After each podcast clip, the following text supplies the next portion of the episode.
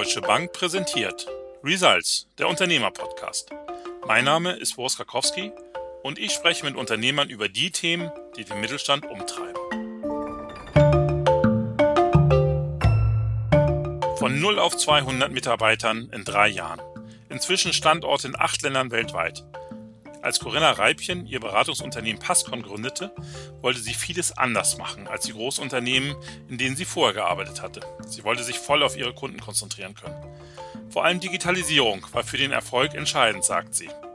Welche Unternehmensbereiche Passcon digitalisiert hat, was Digitalisierung leichter macht und warum die Zwangsumstellung aufs Homeoffice während der Corona-Zeit dennoch eine Herausforderung war, berichtet uns jetzt die Geschäftsführerin und Gründerin Corinna Reibchen im Results Unternehmer Podcast. Hallo Frau Reibchen, schön, dass Sie heute dabei sind. Ja, vielen Dank. Ich freue mich auch sehr, heute dabei zu sein. Frau Reibchen, das ist ja wirklich eine bemerkenswerte Unternehmensgeschichte, also Wachstumsgeschichte bei Passcon. Was haben Sie denn von Anfang an anders gemacht als vorher? Ich habe meine ähm, Vorsätze, die ich aus 20 Jahren ähm, ja, Beratung und Banking miterlebt habe, habe ich konsequent umgesetzt. Es war halt immer mein Traum, Unternehmen komplett digital aufzubauen. Und darauf habe ich mich halt konsequent fokussiert. Ich habe ja ganz viel Erfahrung gesammelt in meinen vorherigen ähm, Berufen, in meinen vorherigen Arbeitgebern und ähm, darauf habe ich mich halt fokussiert und ich habe einfach mal geschaut, wo viele gesagt haben, nee, das geht auf gar keinen Fall, ähm, geht es nicht doch. Und ähm, so habe ich dann halt auch bei meinem ähm, Startup Passcon ähm, ja gehandelt und habe halt gleich vom Anfang an von Tag eins, wo ich nicht auf einer ähm, ja langjährigen IT aufgesetzt habe, wo ich keine gewachsenen Strukturen habe, sondern komplett auf der grünen Wiese starten konnte, ähm, mich konsequent durchgefragt und konsequent einfach auf ähm, Digitalisierung IT gebaut. Also ich habe das, was ich mir vorgenommen habe, einfach konsequent umgesetzt. Warum war das so wichtig, dass Sie die Digitalisierung da gleich vorantreiben konnten? Was haben Sie sich davon versprochen?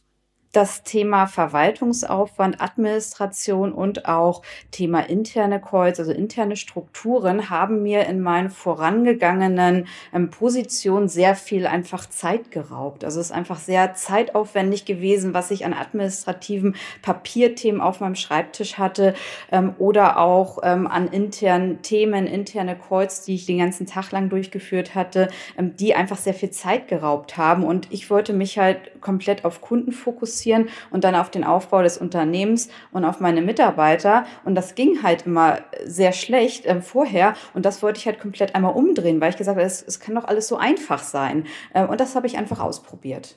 Mhm. Und womit haben Sie dann angefangen? Also welche IT-Lösungen haben Sie sich zuerst angeschaut oder mit welchen Bereichen haben Sie sich zuerst befasst?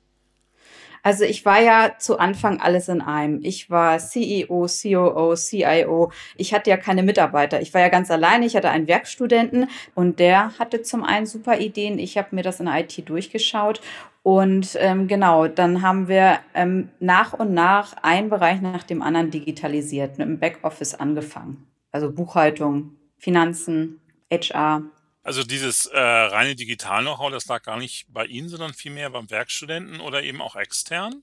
Ich habe mich ganz genau, also ich bin, ähm, das, das reine Digital-Know-how habe ich mir angeeignet. Ich habe mir ganz viel angeeignet. Natürlich habe ich ähm, digital, ich habe sehr lange in Skandinavien gearbeitet und die sind äh, mindestens fünf Jahre ja voraus im Bereich Digitalisierung. Äh, und da habe ich sehr viel mitgenommen. Und ähm, dann habe ich halt äh, mir die Kollegen entsprechend dazu gesucht. Also ich weiß längst nicht alles über Digitalisierung. Ich arbeite häufig dann halt mit den Mitarbeitern, ähm, die mich ja. da halt auch beraten können. Und so war das dort zu Anfang halt auch gewesen. Und das hat sich als sehr sinnvoll äh, herausgestellt. Und jetzt bin ich entsprechender Experte da drin. Also ich habe mich da jetzt richtig reingearbeitet. Äh, vorher, es hieß halt immer nur, es ging alles nicht. Und den Werkstudenten, den haben Sie immer noch? Der ist fertig, der hat dann bei mir angefangen und ist jetzt einen Karriereschritt weitergegangen. Genau, der ist drei Jahre lang bei mir im Unternehmen geblieben. Genau. Okay, sehr gut. Ja, also hat er die, die Lösung auch, die er ausgesucht hatte, dann auch selber noch, ja. noch nutzen können. Ähm, was waren denn dann die ersten? Also war das dann tatsächlich das Thema Personal oder war es eher Finanzamt oder haben Sie alles gleichzeitig gemacht? Nein, also das Wichtigste zuerst ähm, war Finanzamt und Buchhaltung. Personal hatte ich ja, wie gesagt, nur einen Mitarbeiter. Und äh, also Finanzamt und Buchhaltung, das habe ich zuerst abgeklärt, was möglich ist. Ich habe mir Partner gesucht, die schon digital arbeiten. Das heißt, ich musste in Deutschland erstmal einen Steuerberater finden, ähm, der schon digital arbeitet und nicht mit Pendelordnern. Ähm, das habe ich okay. aber gut auch über Kontakte gefunden. Und dann hat er das halt digital bei uns angeschlossen. Und im Finanzamt, ich habe mich dort halt erkundigt, was notwendig ist, damit wir keine, damit wir, ähm, damit wir die Daten alle online storen können, also verwalten können. Ähm, und da haben wir, haben sie halt auch die Software geprüft und dann hatten wir dort auch das Go. Und so hatte ich dann schon mal zwei große Blöcke, nämlich Finanzamt und Buchhaltung ähm, digitalisiert. Und das ging beim Finanzamt, denn das kann man sich ja nicht so aussuchen, quasi, welches Finanzamt man da hat, wie digital affin das ist. Nee, das kann man sich nicht aussuchen, aber es gibt IT-Provider ähm, oder IT-Softwarelösungen ähm, für den ganzen Buchhaltungs- und auch Personalbereich, ähm, die insbesondere unsere Reisekostenthematik, die wir als Beratung haben, ähm, die schon einen Stempel vom Finanzamt haben, dass die ganze Archivierung ähm, konform ist mit den deutschen Finanzämtern. Und solch eine Software haben wir uns dann halt mit ausgesucht. Und damit war das Thema dann erledigt. Ja, Sie haben gesagt, fürs erste Jahr hatten Sie sich äh, ein gutes Dutzend Mitarbeiter dann auch schon in, in der Planung. Wie sind denn die damit umgegangen äh, mit dem Thema digital? Sind die da genauso offen oder auch schon in, in der Anwendung? Haben Sie sich da leicht getan mit den digitalen Lösungen? Also das ist was, das habe ich von Anfang an klar gemacht, auch im Einstellungsgespräch. Wer bei Passcon anfängt, muss digital arbeiten. Ich toleriere äh, keine Aktenordner bei mir im Büro. Und deswegen habe ich gar keine Mitarbeiter eingestellt, die das nicht tolerieren. Und so, also ich habe ja einen Mitarbeiterstrauß von 18 Jahre bis ähm, 60 Jahre. Das heißt, da kann sich jeder drauf einstellen. Klar, es gibt immer Mitarbeiter, die sind mehr digital affin als andere, aber es weiß jeder, der zu Passcon kommt, ähm, dass es kein Papier bei uns gibt.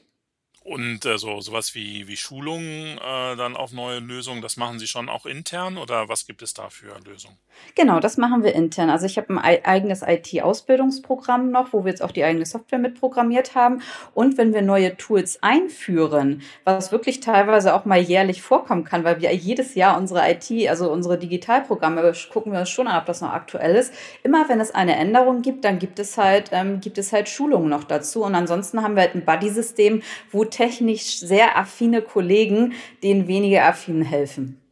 Das funktioniert ganz gut in der Praxis oder kostet das nicht eben gerade die technisch affinen sehr viel Zeit auch? Nein, das funktioniert sehr gut, weil ich mir nur die Tools aussuche, die auch intuitiv zu bedienen sind.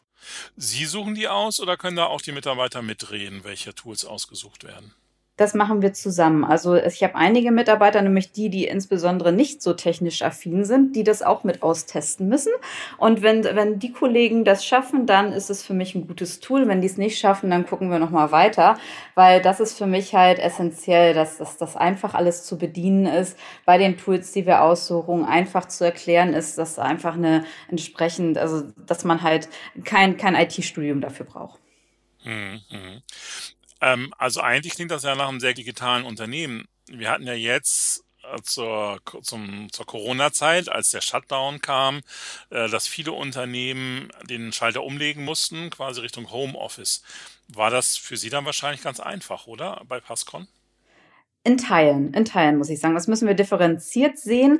Ich mhm. habe Kollegen, die, äh, wir sind ja in der Beratung und im, im Outsourcing-Bereich, die Kollegen, die schon immer auch zu Hause gearbeitet haben oder auch bei uns in, im, im Office gearbeitet haben, zum Beispiel in Polen oder in den USA, die sind das gewohnt. Mhm. In Deutschland war halt bei den Beratern war schon nochmal die Kultur, wir sind halt viel noch beim Kunden vor Ort gewesen. Ja. Meine Analysten in Deutschland waren auch meistens fünf Tage einfach vor Ort beim Kunden, weil es gewünscht war.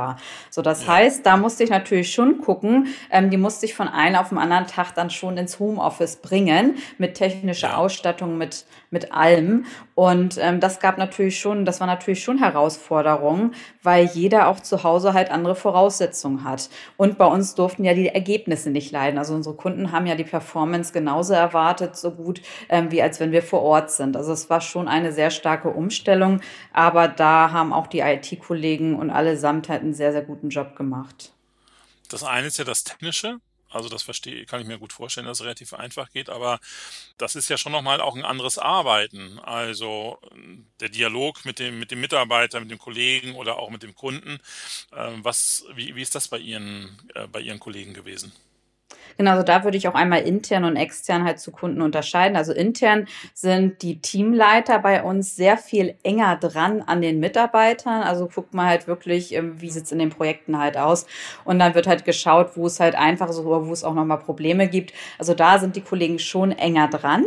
Ähm, mhm. Und beim Kunden her haben wir halt schon viel auch nochmal jetzt mit Videokonferenzen. Ähm, klar, man braucht manchmal noch eine Abstimmschleife mehr, weil es doch äh, einiges nochmal schwieriger zu erklären ist. Aber mhm. jetzt so nach ein, zwei Monaten ist es schon komplette Normalität geworden. Mhm. Wird Ihr Unternehmen auch äh, in puncto Digitalisierung ein anderes sein jetzt in Zukunft durch die Erfahrungen mit Homeoffice? Also müssen wir auch wieder global differenzieren. Mhm. Ähm, in den USA nicht, ähm, in Polen auch nicht, in Deutschland denke ich schon, weil ich von einigen Kunden jetzt gehört habe, die wollen uns gar nicht mehr vor Ort sehen. Das mhm. heißt, wir gucken halt, dass wir bei uns jetzt in den Standorten, wir haben ja immer noch ähm, diese die Virtual Working Spaces. Wir haben ein festes Büro in Hamburg, aber wir sind in Frankfurt im, ähm, im Tech-Quartier und, und können halt immer auch erweitern einfach um weitere Räume. Das heißt, wir können da halt monatlich schauen, wie ist der Bedarf darf, wer möchte ins Büro, wer geht zum Kunden, wer ist im Homeoffice. Also da teilen wir uns einfach jetzt anders auf, aber es wird, ähm, so wie es uns die Kunden in Deutschland jetzt zurückgespiegelt haben, das wird halt schon digitaler und es wird schon mehr auf Remote. Also müssen nicht mehr so mhm. stark vor Ort sein. Und auch die Zusammenarbeit mit anderen ausländischen Entities wird jetzt einfacher. Also ob es mit meiner Entity in Österreich, Schweiz, Polen, ähm, Kopenhagen ist. Also da äh, ist man sehr viel offener geworden, was dann auch, wenn ich sage, oh, ich muss jetzt hier aber mischen, die Teams, ähm, das ist, ja. da ist man sehr viel offener, solange es in der Europäischen Union ist. Also untereinander jetzt bei den Mitarbeitern meinen Sie oder auch gegenüber den Kunden? Auch gegenüber den Kunden, also beides. Also wir ja. arbeiten ja sowieso schon als globales Team, aber auch bei den Kunden, ähm, da ist es schon sehr anders jetzt. Also das heißt, das wird mehr akzeptiert. Ja. Gab es eigentlich auch mal Enttäuschungen, wenn Sie jetzt so ein bisschen zurückblicken, was Digitalisierung angeht? Also, dass irgendwelche Ziele, die Sie sich erhofft hatten von der Digitalisierung, nicht erreicht worden sind, dass einiges vielleicht sehr viel schwieriger ist als erwartet? Ja, das gab es auch. Ähm, was hat teilweise nicht so geklappt ähm, in der Digitalisierung? Ähm, die US-Steuererklärung für uns ähm, mhm. und ähm, in, in Polen der Jahresabschluss. Also auch wieder sehr ja. starke behördliche Themen, ähm, wo es dann halt doch ähm, nochmal gehakt hat oder länger gedauert hat einfach. Also es sind einfach lokale Besonderheiten, ähm, die sehr stark dann doch nochmal nicht digital sind da hat es ähm, sehr stark nochmal gehakt, aber ansonsten nicht.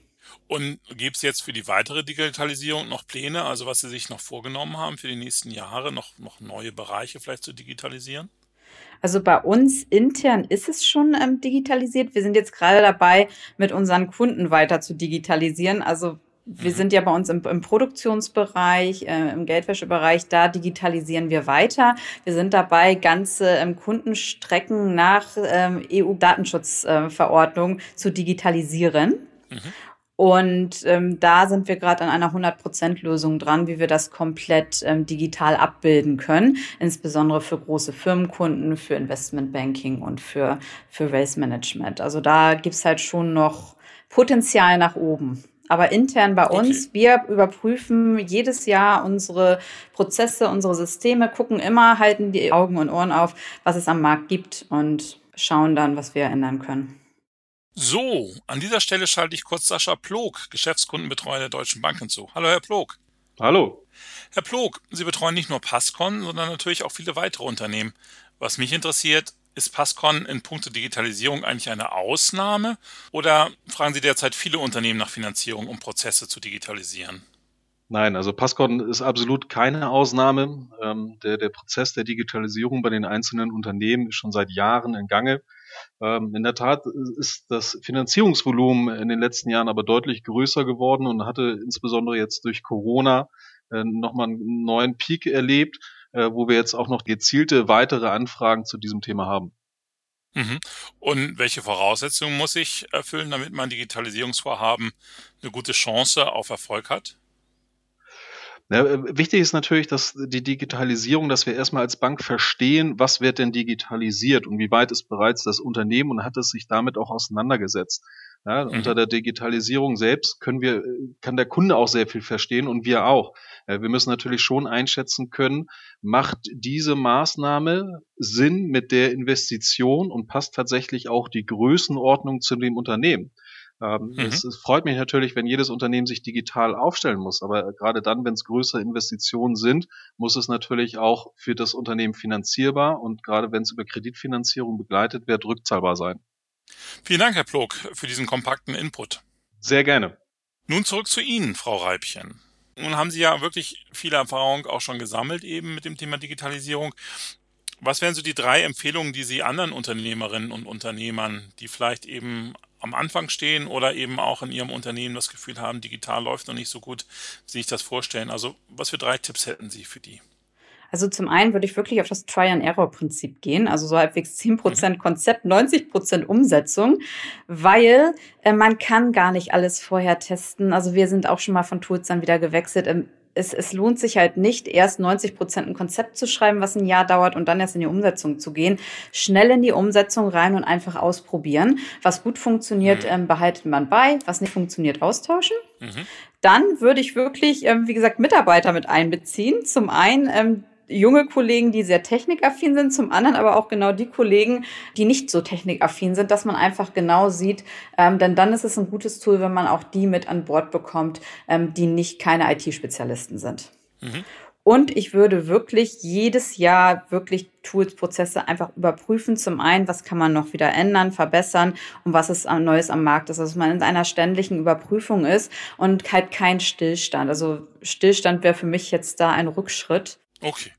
Frau Reipchen, vielen Dank. Also das ist ja wirklich eine, eine beeindruckende Geschichte und äh, toi toi toi, dass das so weitergeht mit dem Wachstum. Da haben Sie sich ja wirklich auch noch was für die Zukunft vorgenommen. Also viel Erfolg und äh, Respekt für das Erreichte schon. Ja, vielen Dank, dass Sie dabei waren, Frau Reipchen. Gerne. Vielen Dank. Gerne.